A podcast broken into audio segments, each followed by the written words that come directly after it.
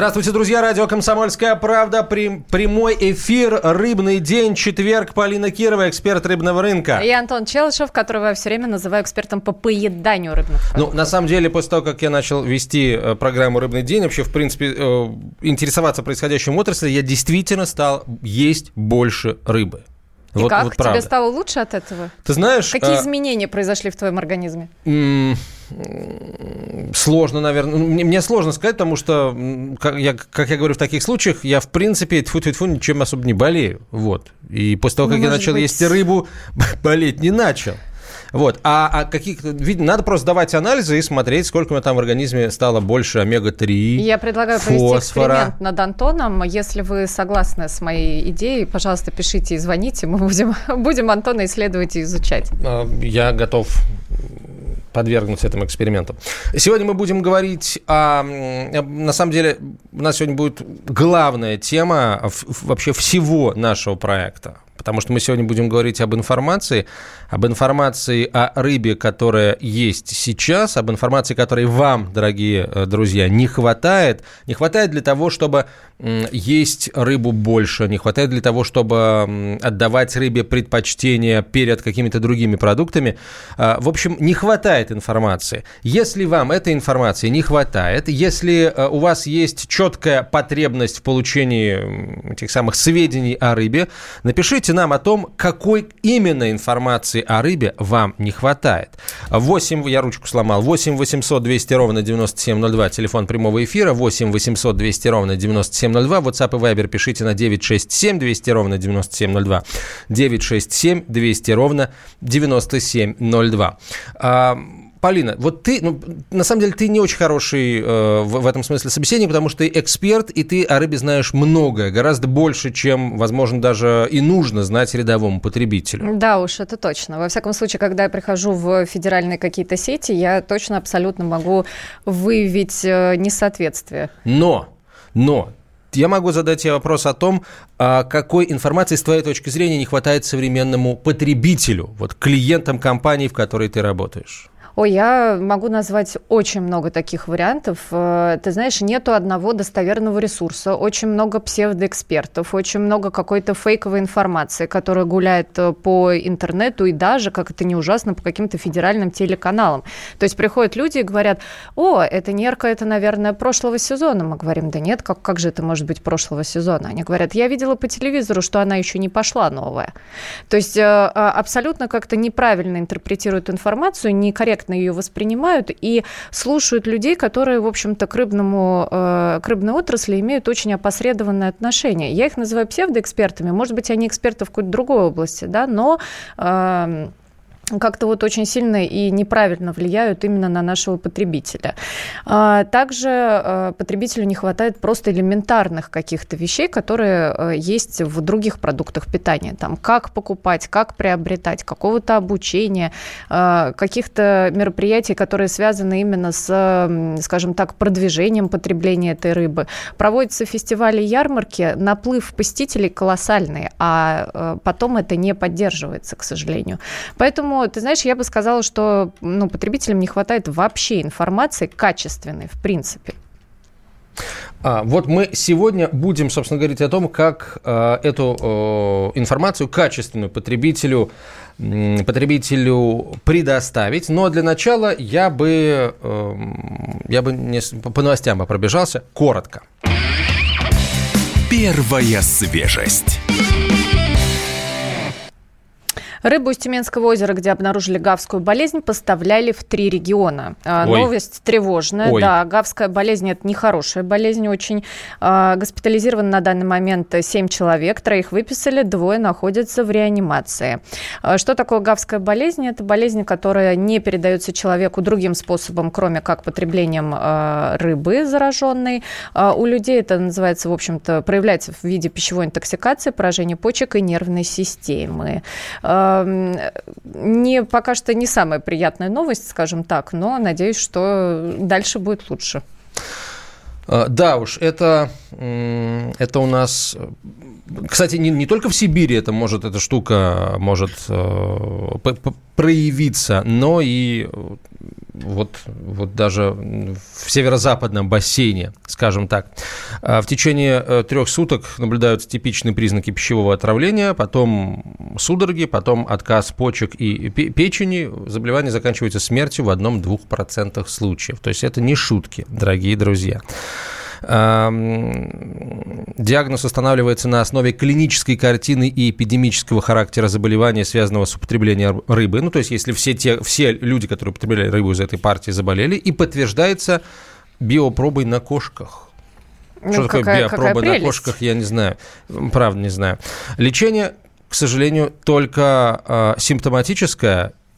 Этиотропный фактор э, и патогенез заболеваний не изучен. Я сейчас узнала много новых слов. Вот, ну, короче, короче, ребят, лечат только симптомы. Саму эту гавскую болезнь не лечат, да, то есть не знают как, не знают, что это. Поэтому please be careful, да, будьте осторожны, пожалуйста. Да, а особенно, вдруг по-английски ты заговорил? Да, особенно с рыбой, которую ну, добыли давай, в давай, прудах. Давай к хорошим новостям, давай к хорошим новостям. Блин, опять нехорошая попалась. Гринпис обратился к российским пограничникам с просьбой защитить белух из китовой тюрьмы от северокорейских браконьеров. То есть они не только на нашу, э, на наше все, да, ну то есть на, на, на всю нашу рыбу съедобную там э, покусились. Покушаются, но да, могут и белух наших. Прочим. Ай-яй-яй-яй-яй. Ну, давай напомним, что случилось с белухами. Белух держали в... в наших водах для последующей перепродажи и транспортировки в Китай и в Гонконг, где они выступают в качестве таких, ну, назовем их цирковых животных. И уже больше года идет выяснение отношений, скажем так, между всеми нашими органами власти. И, наконец-то, пришли к выводу, что белух надо выпускать. А сейчас получилось, что там, где они находятся, еще и оказались северокорейские, северокорейские браконьеры, про которых мы говорили в предыдущих выпусках нашей программы. Так, ну, в общем, северокорейские браконьеры не пройдут. К нашим белухам уж хотя бы, хотя бы, по крайней мере, к нашим белухам не пройдут. Вот, собственно, к разговорам о том, что... К разговорам о том, хватает ли нам знаний. Эксперты рассказали, надо ли запасаться красной икрой к Новому году, потому что как только он приближается, у нас у всех сразу вопрос, а надо ли, а какую покупать, а какую подороже, получше, подешевле, подоступнее. И, и в общем, в итоге очень часто ошибаемся мы. Каждый год, вот каждый год я отвечаю на вопросы, нужно ли покупать красную икру впрок, нужно ли ее складировать у себя в бытовом холодильнике и ждать наступления Нового года. Мой ответ э, на этот вопрос – нет. Товарищи, не надо закупаться впрок, ждите, пока наступят предново- предновогодние дни, и спокойно покупайте свежую, хорошую икру лососевых. Ее хорошо сейчас фасуют, она много где есть, есть специализированные магазины. Антон вон улыбается, я так понимаю, что он увидел, что в числе экспертов, которые да, про это рассказывают, есть и я. Риа новостям да, прокомментировали, это есть и Полина Кирова. Да. Поэтому, да, Полина Кирова комментирует сейчас кучу вопросов, которые касаются именно красной икры, поэтому запас Опасаться нет, не надо. В бытовом холодильнике она хранится не так хорошо, как в наших специализированных температурных режимах. Ее много. Выбирайте, правда, хорошую икру. Лучше вы заплатите чуть дороже, но зато она будет свежая. Вы, скажем так, не позоритесь перед своими гостями и друзьями на Новый год. И у вас будет качественный, хороший, свежий продукт на столе. Так, а сколько россияне в год съедают икры? пятнадцать тысяч тонн. Этот э, спрос легко удовлетворить в полном объеме уже сейчас, потому что дефицита никакого нет.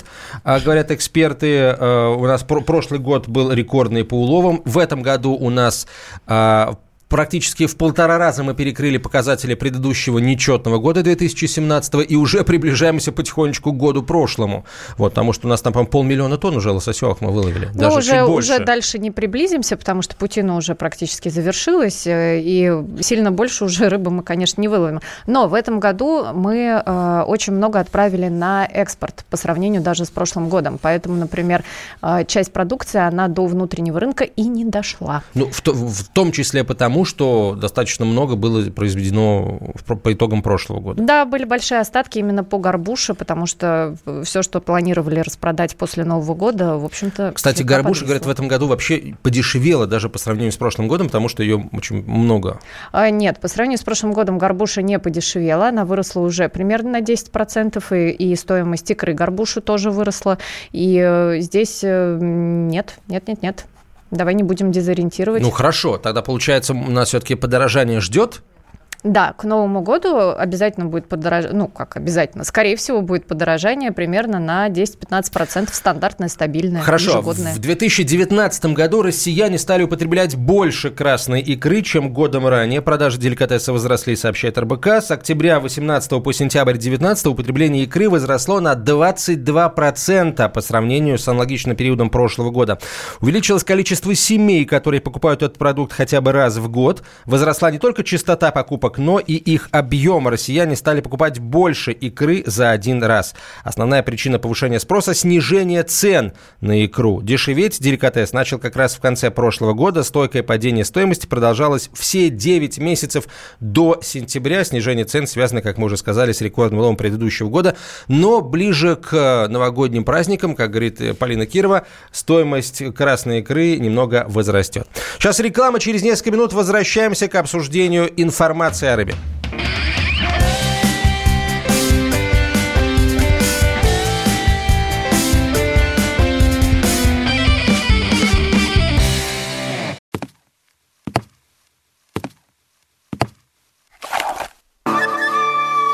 Это была тяжелая неделя. Хороший. Ребята, давайте жить дружно. Плохой.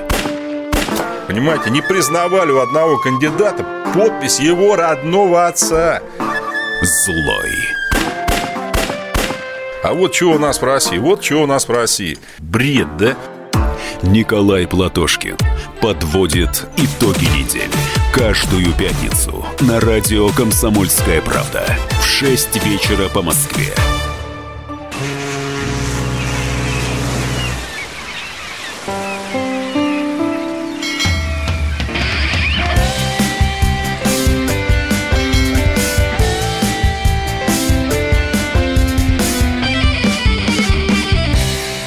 Продолжаем разговор о рыбе. Полина Кирова и Антон Челышев. Говорим мы сегодня о том, какой информации не хватает вам, друзья. Ответы на этот вопрос присылайте в WhatsApp и Viber на девять шесть семь двести ровно девяносто семь ноль два, девять шесть семь двести ровно девяносто семь ноль два. А мы приветствуем нашего гостя. Это руководитель проекта «Наша рыба» в Издательском доме «Комсомольская правда» Татьяна Синицына, один из, одна из создателей нашей программы. Таня, добрый день. Доброе утро.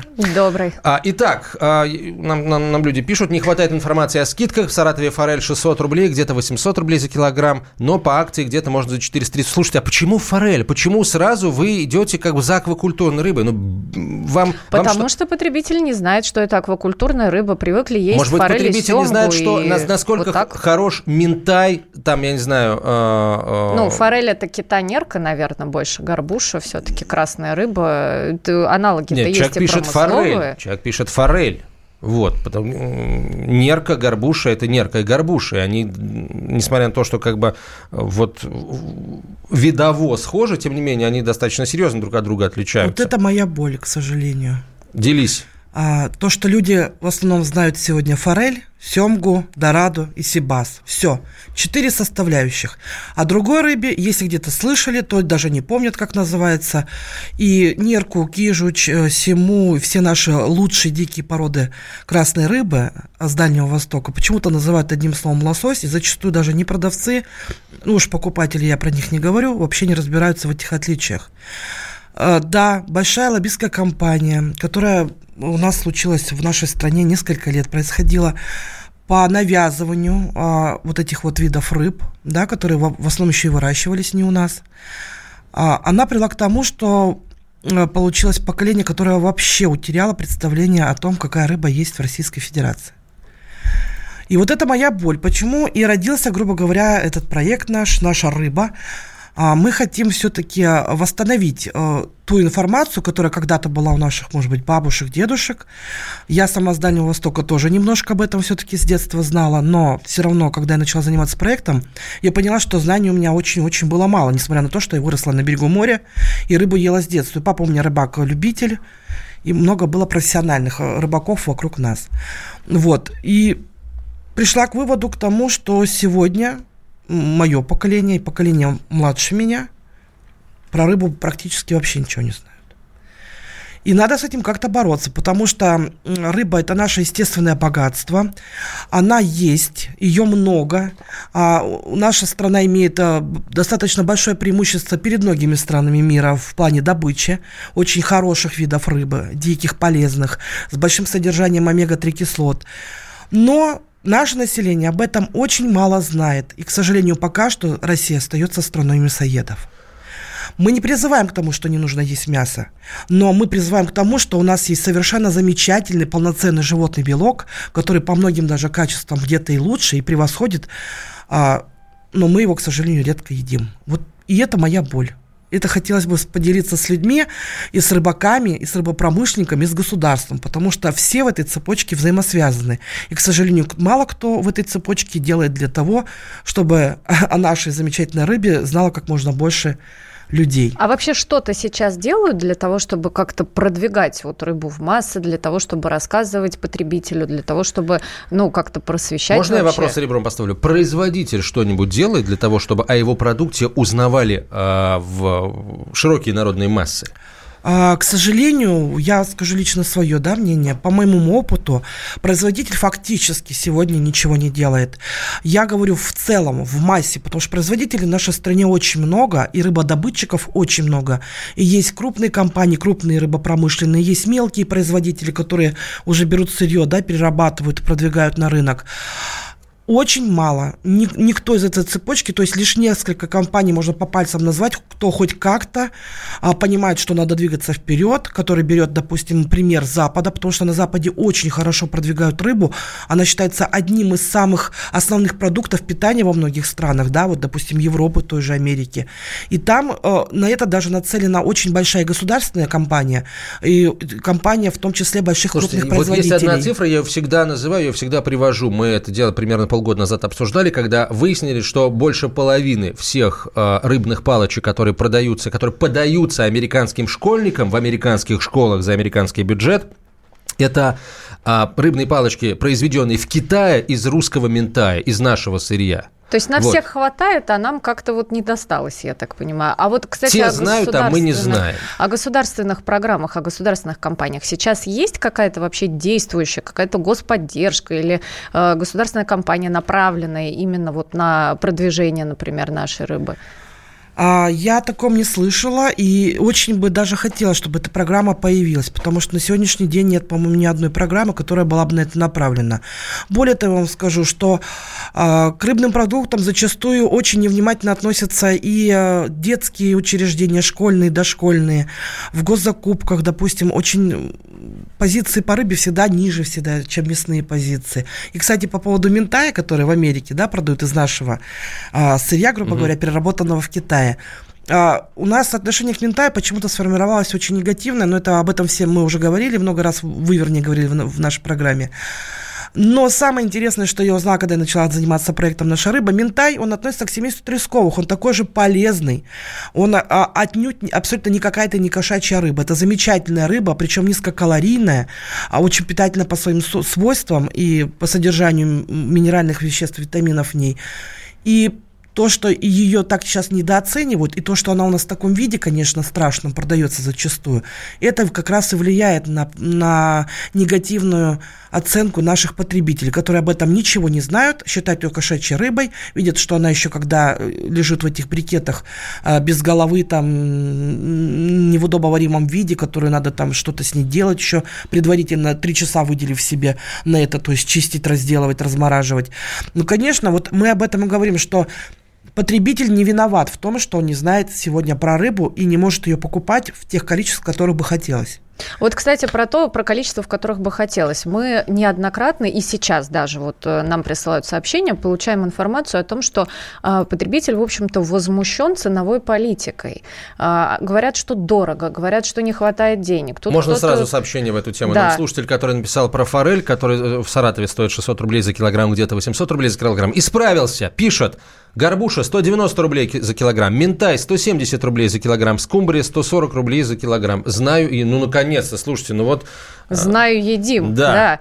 Ура! А другой, кстати, вот Олег нам пишет четырнадцать тысяч тонн, сто граммов на человека. Я в этом году не употреблял. Кто съел это мою ваши, руку? Олег, это ваши проблемы, не надо их пере, пере, пере, перекладывать на чужие Мой плечи. Мой вопрос-то на в чем? Да? Мы все время получаем сообщение, что дорого, дорого, дорого, дорого.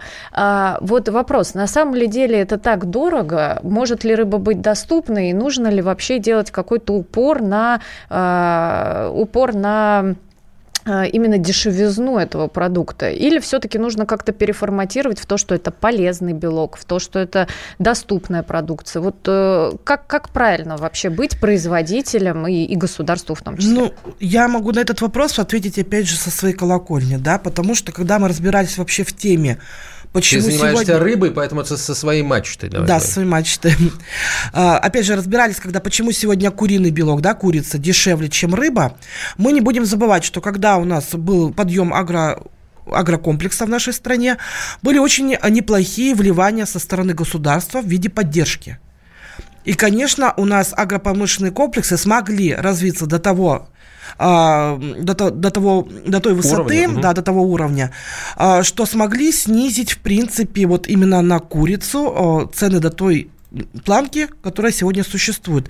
Это на сегодняшний день действительно самый дешевый белок, скажем, животный. Вот. У рыбаков такой ситуации, к сожалению, в отрасли никогда не случалось. Тем более отрасль, вы не забывайте, что это... скажем, как бы не искусственное производство. То есть они не могут прогнозировать, какие будут в этом году объемы вылова, потому что дикая рыба, она мигрирует, а у нее могут случиться там какие-то, скажем так, в кавычках, неурожайные года, как у нас было с Иваси. Рыба пропала двадцать пять лет назад, и все, и никто не знал, куда она делась. То есть мы впервые столкнулись в истории с этим. А потом она вернулась в две тысячи шестнадцатом году, и опять у всех... был шок, а как так вернулась? Она долго ли? Пока еще не могут спрогнозировать. И мы все рады приветствовать да, мы рады, Иваси мы на рады. Мы, мы не знаем, надолго ли она вернулась, поэтому рыбопромышленники, конечно, ее сейчас стараются добывать так, большими объемами. И многие компании уже включились вот в эту, а, вот в эту, в эту добычу именно Иваси. Кроме рыбопромышленников, есть же еще и аквакультура, которая сейчас у нас, в общем-то, ну, достаточно такое развитие активное переживает. Это и осетровые, и в том числе и лососевые. Та самая форель. Да, и та самая форель и так далее. Может быть, просто вот этим производителям тоже нужно как-то вклиниваться, скажем, в э, именно какие-то рекламные кампании, в продвижение этой продукции. Вот э, что им нужно делать? Я думаю, вклиниваться нужно всем. И тем, кто добывает дикую рыбу, и тем, кто производит аквакультурную рыбу. И тем, кто производит из э, этой рыбы какие-то рыбные продукты. Обязательно, потому что на сегодняшний день мы единственное, что видим, даже вот самая агрессивная реклама по телевидению, это даже не наших производителей продукции, которая заполнила сегодня все прилавки супермаркетов. И мне очень горько, потому что я все-таки знаю вкус хорошей настоящей рыбы и вкусных морепродуктов, потому что я, еще раз повторюсь, я приехала из, Даль... ну, из Владивостока, с Дальнего Востока, и то, что сегодня предлагают в широком масштабе э, полки магазинов, оно невкусно. И более того, не очень качественно, потому что зачастую используют сырье китайских морепродуктов, не наших. Продолжим после короткой рекламы и выпуска новостей.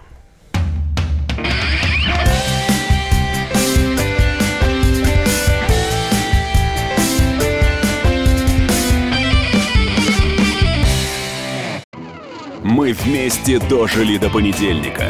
Вовремя рассказали тебе о главном во вторник, среду и четверг. А теперь встречай пятницу.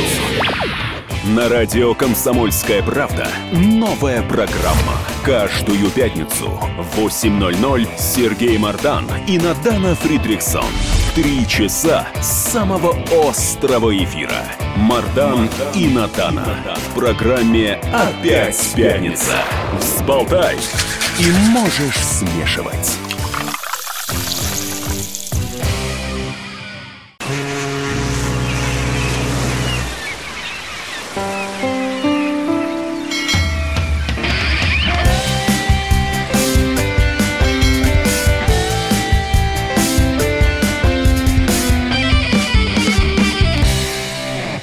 Продолжаем разговор об информации, которой нам, потребителям рыбы, не хватает, о том, кто должен эту информацию нам предоставлять и кому это, в принципе, нужно. Ты сказал, что... Ты, я обращаюсь к Татьяне Синицыной, да. руководителю проекта «Наша рыба» в Издательском доме «Комсомольская правда». Мы — это Полина Кирова и Антон Челышев. Ты сказала, что это не беда потребителя. На самом деле, я бы с потребителей тоже бы не снимал ответственности. Потребители должны эту информацию искать, должны эту информацию у производителей, у рыбодобытчиков требовать, потому я вот, что... кстати, не соглашусь. Я не считаю, что потребитель должен эту информацию искать. Она ему должна э, предоставляться, а, подожди, вливаться подожди. в уши. Я, я, я потребитель, я потребитель, я чего-то не знаю, я люблю рыбу. Я буду искать эту информацию, да, и я буду э, требовать ее, я буду ожидать ее от э, рыбодобытчика, от производителя, и я пойду к тому производителю, который мне эту информацию предоставит. С точки зрения того, когда ты любишь что-то, да, а когда ты не любишь, потому что не знаешь об этом ничего. А не то... ты не ешь и не любишь, и не знаешь. А если я не знаю, я ж любопытный, у меня желудком я любопытный, ну, я смотри, хочу попробовать. Ну смотри, я не, не употребляю, ты например, какие-то, да, какие-то там, я не знаю, экзотические фрукты, и, в общем-то, я и не буду про них ничего искать, потому что они мне и не нужны. Я думаю, по той же логике действуют у наших покупателей, потребителей. А еще бывает, любопытство заканчивается очень плачевно. Человек любопытный думает, ой, да, попробую, что-то интересное лежит, рыбное такое. Берет... пробуют и разочаровываются на всю жизнь. И думают, все, вообще и рыба думает, не для меня. Не нужно мне быть таким любопытным. Все-таки дело в производителе, товарищи. А мы закончили, на, ну, предыдущие, мы говорили о том, что у нас очень многие сейчас используют китайское сырье тех же морепродуктов, и человек берет их и покупает, ему кажется, что это нормально, что там уксуса много, заливки всякой непонятных этих, по консистенции она ужасная, это вот, ну, ненормальный морепродукт. Но люди другого не знают, они не знают другого, потому что другое либо не довозят, либо плохо производят, либо все идет на экспорт. Так вот, мы когда задумывали проект «Наша рыба», главная цель была как раз-таки начать просвещать, грубо говоря, наше население с помощью рыбопромышленников, рыбопроизводителей. Мы их активно призываем работать с нами в этом проекте, потому что иначе ситуация не изменится. Иначе наши люди так и по-прежнему не будут знать о том, какое богатство в плане, а, в плане пищи, еды у них есть. Оно по-прежнему будет там, ну не знаю, может быть, половина уходить на экспорт, а... И я полагаю, больше половины. Больше половины. Есть же совершенно конкретное, совершенно конкретное очертание этой проблемы. В ЦИОМ уже больше года назад все в этом смысле посчитал. Если нынешнее поколение, да, если нынешнее поколение взрослых не научит есть рыбу своих детей, то следующее поколение рыбу не будет есть вообще. И большая часть того, что мы поймали, большая часть того, что будет вылавливаться нашим новым флотом, флот активно обновляется у ведущих у лидеров отрасли рыбодобывающей, это все пойдет на экспорт. Там-то знают, собственно, преимущества современных вот этих вот фабрик, установленных на этих судах, и там с удовольствием это все заберут. Заберут. И а хорошо мы... едят, хорошо потребляют, а мы останемся, наш внутренний рынок останется опять без рыбы. Мы всегда нагоняем с Антоном жути на эту тему, да, назовем это так, но на самом деле это так и есть. Вот эти вот рекламные отсылки к Советскому Союзу, которые мы тоже часто обсуждаем, на кого они э, вообще рассчитаны? На, на людей, которые уже не наше поколение, даже, может быть, и, не, и точно абсолютно не следующее поколение, и вообще как Как с этим быть? То есть на чем основывать вообще наши рекламные в, кампании? В том-то и дело, что зачастую многие рыбопромышленники, это как раз люди, многие возглавляют эти компании, люди как раз из, что называется, из девяностых, да, которые тогда, когда рыбное хозяйство сначала развалилось, потом начало заново по крупицам собираться. То есть предприятия стали частными, появились судовладельцы, появились рыбопромышленники. Вот. К сожалению, они и маркетинг, они стоят совершенно по разные стороны баррикад, абсолютно. То есть многие не знают о современных особенностях продвижения своей продукции, многие не понимают, как ее вообще делать так, чтобы потребитель ее брал, на что сегодня нужно делать акценты. Вот как раз мы можем в этом помочь. «Комсомольская правда», проект «Наша рыба». Мы очень активно работаем с некоторыми рыбопромышленниками, которые наконец-то поняли, что нужно делать. Допустим, я не буду называть названия их, но есть такие вещи, которые мне очень радуют. Одни рыбопромышленники стали делать очень классную упаковку, просто здоровскую. То есть там, допустим, семьсот граммов филе трески. Она заморожена штучно. То есть если я хочу себе одной сделать что-то из рыбы, мне достаточно открыть, взять кусочек и закрыть обратно. Мне не надо размораживать целый блок.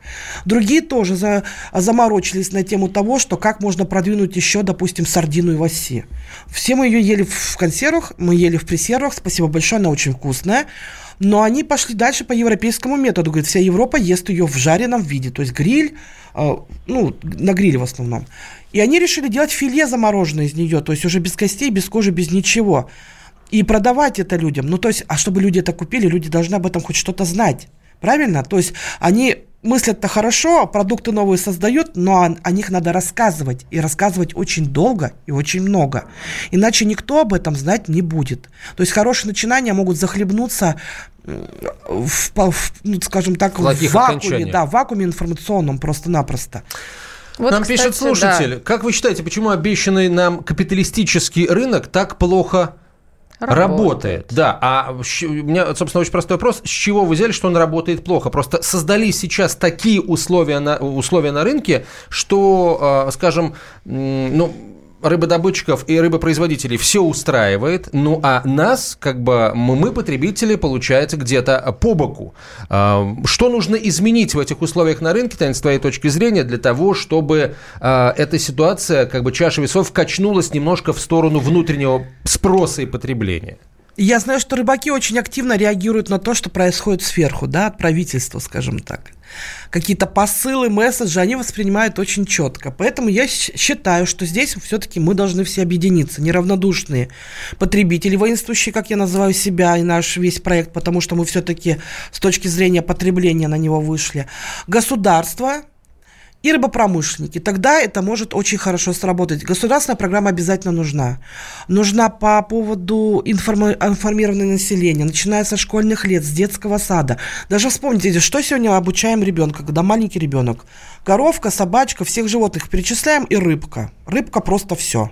Ну, рыбка просто плавает и да, все. Да, вот, плавает, все. Плавает. Больше о рыбке ребенок ничего не знает. А еще, знаете, у меня просто ребенку сейчас пять лет, в детских книжках часто рыбка, она не в виде, например, там скумбрии, которую папа любит, да, на нашей скумбрии, а в виде золотой рыбки, которая желание исполняет. Понимаете, не, сказочный персонаж. Не получится, да, да. Мы не в сказке, сапог. Друзья. Ментая рисовать в книжках, вот. Или горбуша, у нее очень такой характерный горбик, по нему можно, в и принципе, цена, понять. И цена, это самая доступная из всех лососевых видов, которые по качеству ничем не отличаются от дорогих лососевых видов. Вот, кстати, о доступности и дороговизне. Зачитываю сообщения, вот наши стандартные сообщения, которые мы с Антоном получаем по сто пятьдесят штук каждый эфир.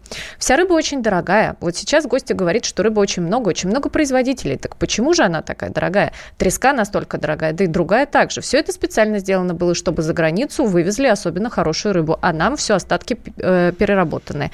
Вот островая рыба вся идет на экспорт, а что у нас лежит на прилавках, я... Вот я давай не будем. Я, я против того, чтобы вот мы вот эти стенания... А э... я очень хочу, чтобы э, Татьяна, как руководитель проекта, услышала стенания наших слушателей. Вот э, мы таких сообщений с тобой получаем, ну, правда, там, по сто штук за раз. Нет, нет, нет. Я категорически не согласен. Здесь э, не, не надо говорить о том, что доступной рыбы нет. Вот мы Она действительно аккуратненько есть. Прикрикнули на нашего слушателя, который нам про форель начал писать. Он, как миленький, написал и про э, горбушу, и про минтай, и про Про скумбрию. Кстати, я, я, моя, моя любимая рыба, на самом деле, так надо же. Я сама покупаю рыбу, и не, ну, я понимаю, что я могу взять, допустим, рыбу премиум-сегмента, я могу там себе позволить раз, не знаю, в два месяца купить ее там, когда дис, действительно повод, гость, еще что-то, кого-то порадовать хочу, потому что я-то рыбы вкусной много ела, а когда ко мне при, приходят люди, которые, допустим, с рыбой не очень знакомы, они меня, у меня ты всегда удивляются. Да, они да. говорят, где ты это взяла? Я говорю, вот надо места Палтус, знать. Алена, Алена, Палтус. Прежде чем я приехала, ну, вернее, сразу, как я приехала в Москву, переехала, я начала искать хорошие рыбные места. И я их нашла, дорогие наши радиослушатели. В Москве их, допустим, есть. Их достаточно много. Просто надо знать, где искать. Надо знать, что ты, что ты выбираешь. Она есть. Просто вы, к сожалению, не всегда знаете, что нужно брать, как она должна выглядеть и по какой цене. Как научить? Опять же, информировать, информировать. Есть много рыбопромышленников, которые не задирают цену. И, насколько я знаю, вы в эфирах уже много раз говорили про ценообразование. Зачастую цена зависит не от тех, кто эту рыбу вылавливает или производит, ну, перерабатывает. Цена зависит от перекупщиков, допустим, не сильно добросовестных. Она зависит от наценок во многих, допустим, магазинах. Но, опять же, если будет государственная программа, будет какая-то регламентированная, созданы акты, регламентирующие, допустим, тоже ценообразование, что на какой вид рыбы должна быть такая цена, не больше там чего-то, то когда включится в эту проблему государство со всей своей административным ресурсом, я думаю, дело сдвинется с мертвой точки. Рыбаки, я думаю, что они бы тоже хотели все-таки свою продукцию больше продавать на внутреннем рынке. Но они пока не видят заинтересованности в потребителях, а как они говорят. Достроить. Да, говорят, мы, может быть, готовы это делать. А кто ее купит? Готов ли рынок к этому? Готовы ли потребители брать ее в таких масштабах? Следующий шаг. Готовьте, помогайте нам готовить этот рынок, готовить потребителей. В том-то и дело это. Лет двадцать назад в нашем горном прекрасном озере Тавауй был рыбзавод. Он разводил и запускал в озеро чудесных мальков Сига и Рипуса. Рыбаки были довольны. Сейчас завод брошен, развален. Рыбы в озере не стало, зато полно браконьеров. Константин Сурала пишет. Ну... Проблему браконьерства тоже нужно а, решить. Рипус – это ряпушка, если кто не знает. А Татьяна Синицына, руководитель проекта «Наша рыба» в «Комсомольской правде», Полина Кирова и Антон Челышев. До встречи через неделю.